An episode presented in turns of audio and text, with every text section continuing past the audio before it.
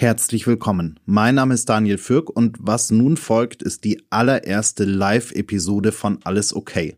Im Rahmen des forty-eight Forward Festivals haben wir mit Daniel Schreiber gesprochen.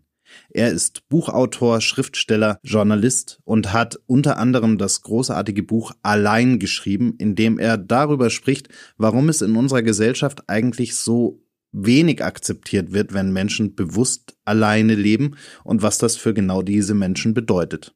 Auf der Bühne in München wollten Alexander Nusselt und ich zu diesem Thema mehr erfahren und daraus entstanden ist das nun folgende Gespräch.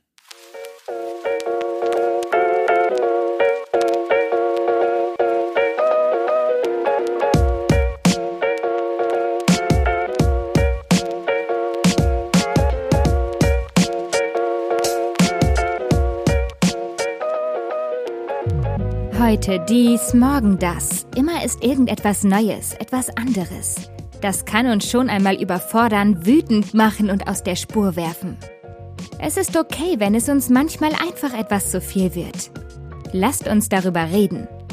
Herzlich willkommen bei Alles Okay, dem Mental Health Podcast mit Alexander Nusselt und Daniel Fürk. Ja, herzlich willkommen ihr zwei. Alex war ja schon ein paar Mal auf der Bühne heute. Hallo. Der fühlt sich schon zu Hause. Wird Daniel langsam. Ist neu. Daniel kommt heute frisch aus Berlin. Ich habe vorhin schon mal rumgefragt, jetzt sitzen ein paar mehr Leute da im Publikum als bei meiner Frage vorhin. Wer hat schon ein Buch von Daniel Schreiber gelesen? Einmal die Hände zeigen, bitte. Das kann gar nicht sein. Vorhin gingen mehr Hände hoch. Hm. Na gut. Also Daniel hat ein paar Bücher geschrieben. Daniel hat unter anderem das Buch Nüchtern geschrieben. Daniel hat unter anderem das Buch Allein geschrieben. Das ist dein aktuellstes nach wie vor.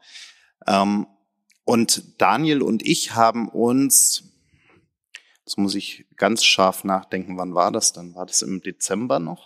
Ich glaube schon, oder sogar November. Ich bin mir nicht ganz November sicher. November oder Dezember ja. In Berlin getroffen. Und Daniel ähm, kam relativ, ich sag's jetzt mal, äh, relativ äh, müde von einer Lesung. Ich glaube sogar in München, oder? Es war ganz schräg, weil ich bin nach Berlin, um mit dir aufzunehmen. Genau, du kamst aus, genau. Also na gut. Ähm, und ich war auch ein bisschen müde. Ich habe davor, ich weiß gar nicht, ob sie inzwischen eigentlich im Publikum sitzt, ähm, ich habe davor mit Ariadne von Schirach mich getroffen und habe äh, im, im gleichen Studio auch noch eine Folge Gin and Talk aufgenommen. Und ja, wir waren beide so ein bisschen müde. Und dann haben wir aber festgestellt, ah nee, eigentlich haben wir auch so ein paar Themen, über die wir ziemlich gut sprechen können. Und daraus ist eine meiner, ehrlicherweise, äh, Lieblingsfolgen Gin and Talk geworden. Und übrigens auch eine der Top, in den Top Ten der meistgehörten im Rückblick. Und deshalb dachte ich mir dann kurz darauf, oh, ja, wir planen ja hier dieses Festival. Also frage ich Daniel mal, ob er nicht Lust hat, nach München zu kommen, damit wir hier nochmal so ein bisschen sprechen. Und daraus ist dann die Idee entstanden, dass Alex und ich gesagt haben, lasst uns daraus doch eine Folge Alles Okay machen, nämlich unserem Mental Health Podcast. Und äh, ja, herzlich willkommen. Wir sitzen hier. Danke für die Einladung. Ja, sehr schön. Fühlt sich auch gar nicht mehr so allein an, finde ich. Nee, ja. ist, ist nicht schlecht, oder? Nee, ist okay. Es ist gar nicht so alleine. Ähm, Daniel, jetzt waren wir ja diese zweieinhalb Jahre, ich sage immer zwei Jahre, das sind ja schon zweieinhalb Jahre Pandemie. Vielleicht so, ja doch, zweieinhalb passt ganz gut. Ganz gut. Waren wir viel allein.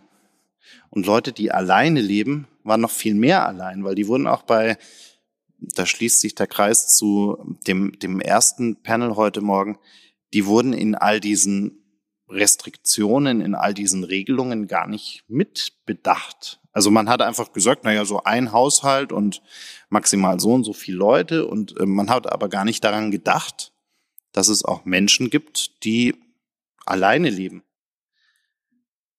Wie hast du denn diese Zeit wahrgenommen? Ja, also gerade die ersten beiden Lockdowns waren für mich tatsächlich eine schwere Zeit. Und ich finde interessant, dass ich eben auch politisch und juristisch und gesetzlich ähm, dieses ähm, ja kulturelle Bild immer wieder niederschlägt, dass ähm, zu einem guten, einem erfüllten Leben ähm, eine Beziehung gehört oder eine Kleinfamilie. Die meisten sozialen Gesetze in unserem Land sind äh, mit diesem Gedanken im Hinterkopf geschrieben. Also sie ähm, beruhen auf der Idee, dass das das Lebensmodell ist, äh, das wir führen sollten, dass das das erstrebenswerte Lebensmodell ist. Und interessanterweise gibt es aber einen sozialen Wandel, der viel schneller ist als die gesetzlichen Reaktionen darauf und auch als unsere kulturellen Reaktionen ähm, auf diesen diesen Wandel. Und wir wissen, dass in Deutschland heute knapp achtzehn Millionen Menschen allein leben. Das sind äh, vierzig Prozent aller Haushalte und das sind vierzig Prozent mehr als noch zu Beginn der neunziger Jahre. Und das sind ähm, also sehr deutliche Zahlen und es ist natürlich komplett, a, komplett absurd, äh, diese Menschen bei so wichtigen äh, Gesetzgebungen wie äh, die Gesetze und äh, Restriktionen bei der Pandemie und bei den sozialen Lockdown-Maßnahmen zu vergessen. Und es ist noch viel absurder, diesen Menschen zu sagen, ihr lebt das falsche Lebensmodell, weil das richtige Lebensmodell, das ist die Beziehung, die Kleinfamilie. Am besten mit zwei Kindern. Wir hatten gerade vorhin auch schon mal ein bisschen drüber gesprochen. Das, was mein Mann und ich ja auch jetzt so festgestellt haben während, während dieser Pandemiephase, wir hatten jetzt also aus Maßnahmensicht das Glück, dass wir eben zu zweit zu Hause waren. Das heißt, wir konnten auch mit vielen Themen ganz anders umgehen, gerade während der Lockdowns, als jetzt Freunde von uns, die gef- nicht nur gefühlt, sondern ganz offensichtlich völlig allein auf sich gestellt waren und und auch mit diesen ganzen Situationen völlig allein umgehen mussten. Du sprichst jetzt einen Aspekt an, das eine ist jetzt die Gesetzgebung, das andere ist jetzt auch so dieses das Thema des des Verständnisses oder des Rollenbildes, also das was was wir leben. Also wir sprechen heute viel über Digitalisierung, wir haben jetzt gerade vorhin ja auch über über Industrien gesprochen in, in dem Bereich, die vielleicht auch eher ein ganz andere Lebensmodelle zeigen. Fehlen uns heute vielleicht ein bisschen auch die, die Vorbilder oder können wir es uns einfach noch nicht vorstellen, dass es neben der Ehe mit Haus, Katze, Hund, ähm, Kinder und Co. Ähm, auch andere Lebensmodelle gibt? Fehlt uns das? Oder?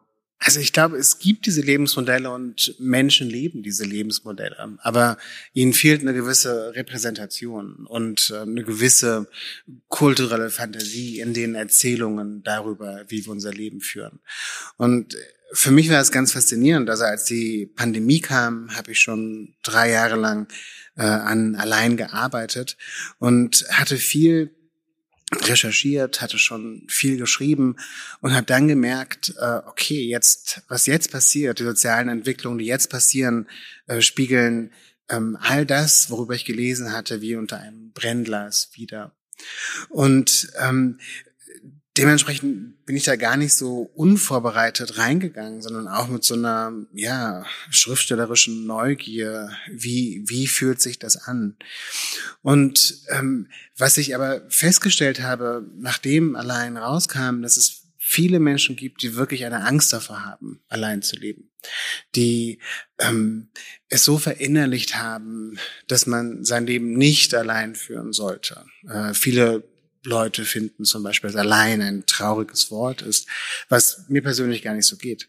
Und ich kannte die Angst auch nicht, ähm, weil ich, also ich habe früher immer Beziehungen geführt, äh, sich leider oft überlappt und es war mir immer sehr wichtig, dass ich eine Beziehung hatte. Ich habe früher mit einer großen Selbstverständlichkeit gedacht, ich werde ähm, also eine Art Ehe führen. Äh, ich bin eigentlich davon ausgegangen, dass ich Kinder haben werde. Ähm, und ja, und irgendwann ist das nicht mehr passiert. Also irgendwann ähm, hat diese Art von Leben aufgehört. Irgendwann haben diese Beziehungen aufgehört, ohne dass ich eine Entscheidung dazu getroffen hätte. Aber ich hatte diese Angst nicht, allein zu allein zu leben. Und ähm, genau, und ich erzähle dir das, weil ich den Eindruck habe, dass diese Angst, allein zu leben, tatsächlich darauf beruht, dass wir wenige kulturelle Erzählungen haben, wenig positive kulturelle Erzählungen, die um das Leben ähm, allein sich drehen. Es ist so, dass wir als Kultur ganz eindeutig die Beziehungsmodelle hierarchisieren, ähm, und es ist ganz klar, dass das Beziehungsmodell der Partnerschaft, der, äh, das Lebensmodell der Kleinfamilie besser ist als das Lebensmodell des Alleinlebens. Und ich glaube, also damit müssen wir wirklich aufhören. Was macht es eigentlich mit Menschen, die wirklich alleine leben? Und ich meine jetzt wirklich bewusst alleine, ohne damit auch das Gefühl der Einsamkeit benennen, zu, gleichsetzen zu wollen, sondern einfach zu sagen, ich lebe mein Leben und wer da kommt und geht, das ist völlig offen. Aber was macht das mit, mit Menschen, die, die alleine sind, wenn man den Tag ein, Tag aus überall suggeriert bekommt, das ist das richtige Modell und, und so ist es, das bedeutet Glück. Ja, also ich glaube, das viel interessanter ist, dass man natürlich diese ganzen Vorstellungen selbst verinnerlicht hat. Und man ist mit diesen Vorstellungen sozialisiert worden, man ähm, bekommt sie überall vorgelebt, äh, in in der Familie, in den äh, Freundeskreisen. Ähm, sie werden in in jedem Buch, in, in jedem Film, in jeder Fernsehserie reinszeniert.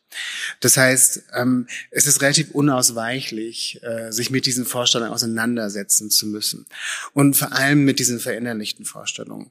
Und es äh, gibt in dem Buch unter anderem ein Kapitel über uneindeutige Verluste und darüber, äh, dass wir alle Vorstellungen von unserem Leben haben, die sich vielleicht irgendwann nicht erfüllen.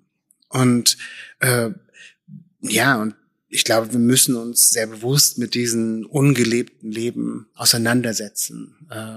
Das geht oft mit einer gewissen Trauerarbeit einher, das mit einer inneren Arbeit, die, glaube ich, stärker nötig ist für Menschen, die allein leben. Ich habe ähm, die geschrieben, als ich im, ich glaube, es war ja, es war Ende letzten Jahres, kurz nach unserem Gespräch, bin ich äh, zum ersten Mal seit Ausbruch der Pandemie wieder nach New York geflogen. Und äh, jetzt verbindet uns ja beide so eine gewisse Leidenschaft für diese Stadt. Und ich saß in einem Restaurant und ich, es war, glaube ich, das erste Mal seit Ausbruch der Pandemie, wo ich wirklich bewusst mal wieder alleine irgendwo hingeflogen bin. Jetzt auch ohne irgendwelche Termine zu haben, sondern einfach zu sagen, hey, ich bin jetzt mal raus für ein paar Tage ganz alleine.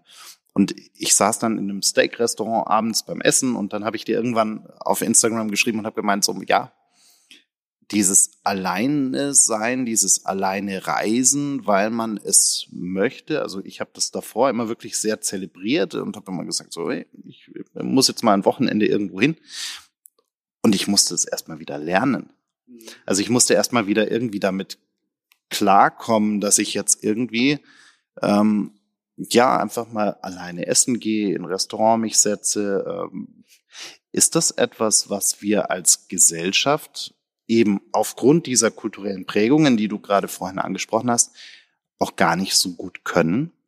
Also ich, ich ja, das ist eine gute Frage. Ich bin mir nicht sicher. Also ich glaube, es gibt definitiv Menschen, die das sehr gut können und Menschen, die das nicht so gut können. Und mein Eindruck ist, dass es tatsächlich so ist, dass man das lernen muss irgendwann im Leben, weil es wird in jedem Fall eine Phase in unserem Leben kommen, in der wir allein sind. Es wird in jedem Fall eine Phase kommen, in der wir uns sogar einsam fühlen. Also Einsamkeit zum Beispiel ist eine Grundbedingung des Lebens, also tritt für uns alle ein, auch wenn wir es nicht wahrhaben wollen, auch wenn wir uns nicht daran erinnern, aber Wenn, wenn Menschen krank werden, wenn Menschen, die wir lieben, sterben, wenn Beziehungen enden, dann ähm, ist Einsamkeit unausweichlich. Und ähm, es gibt verschiedene Philosophen, die davon ausgehen, dass es eine, dass wir in unserem Leben eine Art Einsamkeitsfähigkeit entwickeln müssen. Und ich glaube, es gibt genauso eine Fähigkeit, allein zu sein, seine Zeit allein zu gestalten, ähm, seine ähm, Zeit, ja, gewinnbringend, äh, mit Genuss zu gestalten, die Zeit, die ähm, allein verbringt. Ich habe echt den Eindruck, also ich habe meistens viel zu wenig Zeit für mich allein und ich hätte gern mehr Zeit und ich habe immer wahnsinnig viele Projekte, die ich machen möchte. Ich habe immer Bücher, die ich lese und Serien, die ich schauen möchte und ähm, Yogakurse, die ich belegen möchte und ich äh, finde, ähm, in meinem Alltag eigentlich zu wenig Zeit äh, genau f- für dieses Alleinsein. Und interessanterweise gibt es natürlich seit äh, vielen Jahren so eine Bewegung, ähm, selbst äh, bestimmte Momente des Alleinseins, die es früher gab, also die die Zeit, die man im Bus oder in der U-Bahn saß, ähm, also halt eben umzugestalten. Also die meisten von uns sitzen natürlich mit ihrem Smartphone in der U-Bahn und und sind in diesem Sinne nicht mehr allein. Und ich habe äh, für mich festgestellt, dass es für mich sehr wichtig ist, mir so ja so gewisse ähm, Reparaturen der ähm, Techniken der Selbstreparatur, nenne ich das in dem Buch, ähm, äh, zu zu finden. Und das sind tatsächlich äh, ja so Hobbys. Das sind Dinge wie das Wandern, das Gärtnern, äh, das Kochen, Yoga, Stricken. Oh, übrigens kurzer Servicehinweis: Wer mal die besten Kochrezepte überhaupt haben möchte, sollte Daniel auf Instagram äh, folgen, weil er ist nicht nur wahnsinnig gut darin zu kochen, sondern, also gehe ich mal von aus, weil es sieht immer wahnsinnig lecker aus. War das eine Er macht Einladung? Die besten Food-Fotos und das Tolle ist, er postet in der nächsten Story auch direkt ein idiotensicheres Rezept, damit man das direkt nachmachen kann. Also ich. Hast du schon welche nachgemacht? Hast du? Oh, die Pasta steht ganz oben auf meiner Liste von letzter Woche, glaube ich, und dieser Erdbeerkuchen. Ja, ähm, ja der, der ist sehr erfolgreich, der Erdbeerkuchen. Den haben schon ganz viele Leute nachgemacht und der ist auch sehr gut. Und total einfach. Und ähm, genau, und ich und ich sage das aber mit diesen Techniken der Selbstreparatur, was vielleicht ein zu großes Wort dafür ist, ne, dass wir uns äh, Tätigkeiten suchen müssen, die uns Spaß machen und die uns irgendwie eine, außerhalb des Alltags äh, eine Zeit verschaffen, Raum, Raum verschaffen. Ich glaube, es ist so wichtig für unsere innere Ökologie, einfach äh, weil das Räume sind, in denen wir uns selbst begegnen können, äh, weil das Räume sind, in denen wir uns selbst aushalten können. Und ähm, und ich glaube, das ist echt Problem. Also ich kann mich auch an Zeiten erinnern, als ich äh, so Anfang zwanzig war, äh, fiel es mir unfassbar schwer, schwer allein zu sein. Und ich, ähm, es war für mich eine Horrorvorstellung, äh, einen Abend lang nicht auszugehen, keine Leute zu sehen, nicht feiern zu gehen, nichts Großes zu machen. Ähm, und ähm, ja, und ich bin total froh, dass ähm, sich das geändert hat in meinem Leben.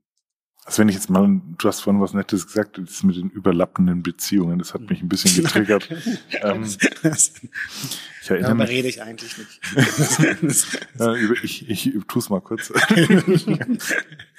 Also ich erinnere mich an, an eine ganz lange Phase in meinem Leben, wo ich auch von einer Beziehung in die andere gestolpert bin. Und in der Reflexion betrachtet war das auch maßgeblich im Zusammenhang mit der Angst vom Alleinsein. Und ähm, das ist ganz interessant, weil die die Beziehungsprobleme, die immer wieder, egal ob die Beziehung jetzt kürzer oder länger war, ähm, also wir hatten schon drüber gesprochen, war ja schon mal zehn Jahre verheiratet oder auch nur Beziehungen, die nur ein paar Jahre oder ein paar Monate gedauert haben, wenn man das heutzutage über noch Beziehungen nennen darf, sind eigentlich immer am Ähnlichen gescheitert, und zwar eigentlich immer daran, wenn diese diese dieses Abhängigkeitsgefühl, das sich bei mir entwickelt hat, als wenn ich zu sehr geklammert habe oder noch mehr gefordert habe, weil ich eben mit mir allein nicht zurechtgekommen bin. Und wenn ich mir das heute so anschaue, ähm, auch, auch bei der Frage so dieses, was, was ist eigentlich eine gesunde Beziehung? Ja, also, weil der Beitrag, für, um eine gesunde Beziehung zu, zu führen, ist doch aus meiner Sicht etwas, jeder kann mit sich, aber auch jeder weiß, was er in eine Beziehung beitragen kann. Woran glaubst du eigentlich, dass das liegt, dass wir das nicht irgendwie schon von klein auf vielleicht mitbekommen haben oder gelernt haben, vielleicht auch mal mit uns allein zurechtzukommen? Hast du da irgendwas schon gesehen oder erkannt? Ja, also ich glaube, dass Kinder können sehr gut allein sein. Ähm, also ich war als Kind sehr gerne allein und äh, meine schönsten Momente, ich komme aus einer sehr großen Familie und äh, war es immer allein mit dem Hund im Wald zu spazieren. Und ich, ähm, ja, und wenn ich meine Patenkinder aus, äh, anschaue, sehe ich das auch, dass sie tatsächlich sich sehr gut allein beschäftigen können. Ich glaube, das ändert sich tatsächlich, wenn man Teenager wird und ähm, also sich praktisch neu erfindet und sich auch als soziales Wesen neu erfindet, wenn man versucht, die Welt neu kennenzulernen und mit diesem ähm, ja gigantischen Gefühlsüberschuss konfrontiert ist. Und ich glaube, also Teenager haben, glaube ich, also ich kann nachvollziehen, warum Teenager sich nicht aushalten oder schwer aushalten. Also mir ging es ähnlich. Was da abgeht, ist ähm, psychisch, emotional, hormonell eine ähm, eine gigantische Ausnahmesituation. Und, ähm, und ich glaube, das ergibt auch Sinn, weil ich glaube, es ist, also wir wissen zum Beispiel auch, dass sich gerade Teenager und junge Erwachsene ähm, häufig einsam fühlen und, und häufiger einsam fühlen sogar als ältere Menschen, von denen immer angenommen wird, dass äh, sie also die demografische Gruppe sind, die sich am einsamsten fühlen. Und ähm, und ich glaube, es ist ein Teil ähm, ja des Heranwachsens, ähm, ähm, zu lernen, allein zu sein, ähm, sich auch eine gewisse Einsamkeitsfähigkeit anzutrainieren. Und ähm, genau. Und aber ich dachte erst, du wolltest fragen, warum wir nicht von klein auf an lernen, gesunde Beziehungen zu führen. Und ich, ich glaube, das liegt unseren Eltern, würde ich sagen, das, ähm, ziemlich sicher sogar. Und ja, ich, also ich glaube natürlich, dass man als Eltern wahrscheinlich auch nur das weitergeben kann, was man selber fähig ist zu, zu leisten und zu tun und, und zu kennen. Und wir hatten, glaube ich, im Vorgespräch vorhin ein bisschen drüber gesprochen, wir sind ja gleich alt. Mhm. Ähm, du, du bist ein bisschen jung. Äh, ja, vernachlässigbar. Ja. Die Frage, natürlich ist es auch gerade in unserer Generation, also sind wir noch eine der Generationen, Ähm, die damit äh, konfrontiert sind. Denn das, was wir schon sehen, hast du auch bestätigt, ist, dass gerade die Generation, die jetzt so um die zwanzig Jahre ist, scheinbar viel freier und frei von Konventionen und egal, also so bewertungsfrei, also ob jetzt einsam oder nicht, das wird einfach nicht bewertet oder wie ich, wie ich mich darstelle oder, oder. Hat es noch was mit unserer Generation vielleicht zu tun? Ja, also wir haben ja darüber geredet, dass wir so als schwule Männer ein andere, anderes Gefühl für unsere Generation haben heute als ähm, also die queeren Leute, die gerade heranwachsen, die zwanzig-, dreißig-Jährigen. Und ähm, also mich erfüllt das mit so viel Mut und Freude zu sehen, mit welcher Selbstverständlichkeit äh, Geschlechtsklischees überdacht werden, mit Selbstverständlichkeit Sexualorientierung äh, überdacht wird. Und ähm, ja, also ich glaube, das hat in jedem Fall was mit einer Generation zu tun. Und es hat äh, gerade für queere Menschen ähm, in unserer Generation mit Gefühlen von Scham zu tun, mit traumatischen Erfahrungen, die man als Kind, als Heranwachsender oder als Heranwachsende gemacht hat. Ähm, Ähm, wir wissen, dass queere Scham etwas ist, was ähm, ganze Identitäten formen kann, weil ähm, wenn man diese Scham erlebt oder diese beschämenden Erfahrungen als queerer Mensch erlebt, was passiert ist, dass man versucht, sich ein Leben aufzubauen, äh, das diese Scham äh, in jedem Fall vermeidet. Und ähm, Und das ist natürlich ein schlechtes Rezept, um sich ein funktionierendes, gutes Leben aufzubauen. Äh, denn ähm, man gibt in jedem Fall sehr viele Opfer dafür, dass man diese Scham vermeiden kann. Und was damit einhergeht, sind toxische Körperbilder, sind Dinge wie ja eine Beziehungssucht und so weiter. Ich meine, das ist ja, wenn ich dazu stehe, zu meiner vielleicht Andersartigkeit, auch wenn es marginal ist im Gesamtkontext, aber ich empfinde es ja anders, weil ich habe einen Fokus drauf, weil ich eben vielleicht schwul bin, ja, so, also geh mal zurück, I'm the only gay in the village, ja, das heißt ja automatisch, ich grenze mich aus mhm. und bin dadurch allein. Das heißt, das ist ja auch eine Vermeidungsstrategie im Endeffekt, die du gerade beschreibst, zu sagen, früher war das eigentlich, das, das wollte man nicht riskieren und heutzutage sehen wir das, also wir haben uns über lackierte Fingernägel bei Jungs unterhalten und und und, ja, dass es völlig ja. selbstverständlich wird. Ähm, so ist jetzt so zwei Jahrzehnte später, ähm, scheinen wir auf einem guten Weg zu sein. Ich glaube ja, also ich, ähm, auf der anderen Seite muss man natürlich sagen, dass äh, gerade solche sozialen Entwicklungen auch immer umkehrbar sind. Wir sehen das natürlich gerade jetzt bei der Entscheidung des Supreme Courts, äh, was Abtreibung angeht, also die die Rechte von von Frauen und die Rechte von queeren Menschen, äh, die die Rechte von von allen Menschen, die nicht diesem äh, Mehrheitsbild unserer Gesellschaft entsprechen, äh, sind immer einem Risiko ausgesetzt. Und ich glaube, das muss man sich auch bewusst sein. Also ich glaube, wenn ähm, ich Teil deiner Analyse, das ist, wir sind auf einem großartigen Weg und ich bin so glücklich, dass ich ähm, heute dieses Leben führe und ähm, nicht vor drei, vier oder fünf Jahrzehnten.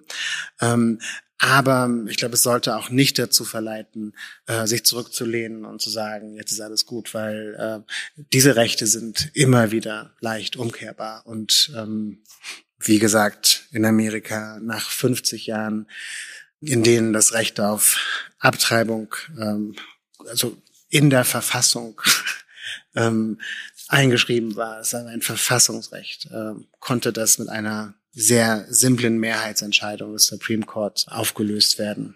Und ja, ja. Hm, auf die Gefahr hin, dass Alex gleich lacht. Äh, ich bin ja quasi, äh, ja, ich stelle die Frage in der oder andere Art neuerdings öfter. Ich bin in der Runde ja heute der äh, Quoten-Heteronormative. ich ähm, weiß, richtig, genau. Und ich, wer, ich wer weiß nicht, ob das Wort Quote da passt, Daniel. Und, ähm, wer, wer Gin and Talk äh, aufmerksam verfolgt, äh, wird mitbekommen haben, dass wir in den letzten Wochen einige Gespräche mit queeren Menschen hatten und äh, ich danke dafür. Immer gerne. Es ist ja nur meine eigene Neugierig, meine ne- eigene Neugierde, verstehen zu wollen, warum wir die ganze Zeit immer noch in diesen Geschlechtsidentitäten und äh, sexuellen Orientierungen clustern und Menschen nicht einfach als Menschen wahrnehmen. Also wir tun ja irgendwie immer die ganze Zeit so wahnsinnig fortschrittlich. Wir reden hier heute über A I, wir reden über A I, die vielleicht eine, ein eigenes Bewusstsein entwickelt hat. Wir reden über ganz viele neue Technologien, über Resilienz, über, über ganz viele spannende Themen, über die Zukunft. Aber sind wir eigentlich nicht wahnsinnig, wahnsinnig zurückgeblieben in unserer Entwicklung der Einordnung von Menschen in unserem Schubladendenken, wenn es darum geht, Menschen irgendwelche Stempel aufzudrücken? Also ich tue mich schwer, das so als ähm, allgemeine Diagnose ähm, so gelten zu lassen, weil also ganz konkret, äh, wenn man sich anschaut, äh, welche Rechte queere Menschen heute haben, ähm, welche Rechte äh, Trans Transgender heute haben, ist es äh, im Vergleich zu noch vor zehn Jahren oder noch vor zwanzig oder dreißig Jahren unvorstellbar. In dem Sinne ähm, lässt sich diese Diagnose nicht unterstützen. Und ich glaube, dass natürlich eine, ähm, ein, ein Sinn für Differenzen natürlich sehr wichtig ist und ähm, ähm, auch kulturell und dass sich das gar nicht vermeiden lässt. Und es geht natürlich darum, wie wir die Differenzen bewerten und äh, ob wir Menschen das Gefühl geben müssen, ihr gehört nicht zu unserer Gesellschaft, ähm, ihr solltet besser still sein, ihr solltet besser äh, verschwinden. Und ich glaube, ähm, das wurde lange gemacht und eben nicht nur mit, ähm, mit queeren Menschen. Also eine der für mich interessantesten Entdeckungen, während ich allein geschrieben habe, war, dass diese ganze Idee der Einsamkeitsepidemie, ähm, von der wir so viel gehört haben, ähm, falsch ist. Dass wir, also es gibt, also rein statistisch gibt es diese Einsamkeitsepidemie nicht. Es fühlen sich heute zweieinhalb Prozent mehr Menschen einsamer als noch vor, vor zwanzig Jahren, aber man weiß nicht, warum, ähm, oder ob sie nicht nur eine andere Sprache für ihre Einsamkeit gefunden haben. Ähm, und aber das für mich Interessante war, dass ähm, die Diagnose der Einsamkeitsepidemie sich vor allem darauf stützte, dass immer mehr Menschen in unserer Gesellschaft allein leben. Und ich habe so viele Artikel darüber gelesen und immer ging es darum, dass eigentlich das ähm, Modell der Kleinfamilie doch wieder, also mit einer größeren Bedeutung aufgeladen werden müsse, um Einsamkeit zu bekämpfen. Und ähm, also die Antwort war immer eine konservative Antwort. Lasst uns in eine Zeit zurückkehren, die wir, also in meiner, diesem, zumindest in meiner Vorstellung gab vor zwanzig Jahren. Und keiner und oder keine dieser ähm, EinsamkeitskriegerInnen haben ähm, jemals ein Wort darüber verloren, was die wirklichen Einsamkeitsmaschinen sind in unserer Gesellschaft. Also Misogynie, ähm, Antisemitismus, Homophobie, Transphobie, ähm, Ableismus, Islamophobie. All das sind gesellschaftliche Bewegungen, die Menschen das Gefühl geben, ihr gehört nicht dazu. Wir wollen euch nicht in unserer Gesellschaft haben. Ich glaube, dass das ähm, über so ein ja, Denken in Differenzen hinausgeht und dass das etwas ist, wo wir äh, gesellschaftlich natürlich gegen ankämpfen müssen. Und ich sehe da immer noch einen, einen, einen gigantischen Bedarf, da Sachen zu verändern. Also quasi die Angst vor dem anderen? Dieses nicht. Ich glaube ich glaub nicht, dass es Angst ist, sondern es sind, ähm, also das, also ich finde mit dieser Angst, es ist, ähm, es wird immer so ein, es ist immer so ein Argument, was so leicht hergeholt wird. Aber also ich sehe da die Angst nicht. Also ich verstehe nicht, ich glaube auch nicht, dass gewaltbereite weiße heterosexuelle Männer Angst vor schwulen Männern haben, dass sie Angst vor Transfrauen haben, dass sie Angst vor ähm, äh, schleiertragenden Frauen haben. Ähm, also es Es letztlich geht es um, ähm, um Machtstrukturen. Es geht um den Erhalt äh, von tradierten Machtstrukturen, äh, mit denen wir schon seit Jahrzehnten und teils Jahrhunderten leben. Und ich glaube, dieses Argument der Angst, ja, diese Leute haben nur Angst und deswegen sind sie äh, fremdenfeindlich, deswegen sind sie homofeindlich, deswegen sind sie misogyn. Ich glaube, ähm, das ist kein echtes Argument. Also für mich persönlich finde ich es nicht glaubwürdig.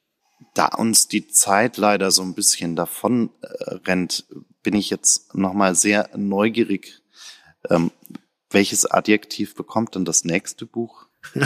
ich, ich weiß es nicht. Also ich, ähm, das nächste Buch ist ein Roman tatsächlich. Und ähm, und du hast mich vorhin gefragt, ob ich schon immer schreiben wollte. Ich wollte schon immer schreiben, und ich habe mich aber nie getraut, ähm, so Literatur, also Romane zu schreiben. Ich sehe, verstehe diese Essays, also Nüchtern zu Hause allein eben auch als Literatur und äh, bin total froh, dass die auch so wahrgenommen werden. Aber ich möchte mich jetzt trauen, einen Roman zu schreiben. Und der bekommt kein Adjektiv als Titel, sondern ähm, genau, das verrate ich noch nicht. Aber danke, dass du fragst. Mehrere Wörter. Also, na, genau, mehrere Wörter. Ja. Danke dir sehr, dass du hier zu uns nach München gekommen bist. Danke für die Einladung. Danke.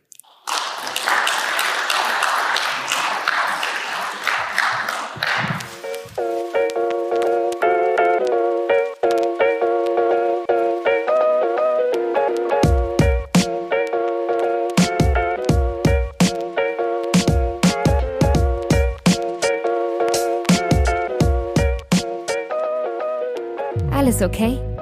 Der Mental Health Podcast mit Alexander Nusselt und Daniel Fürk.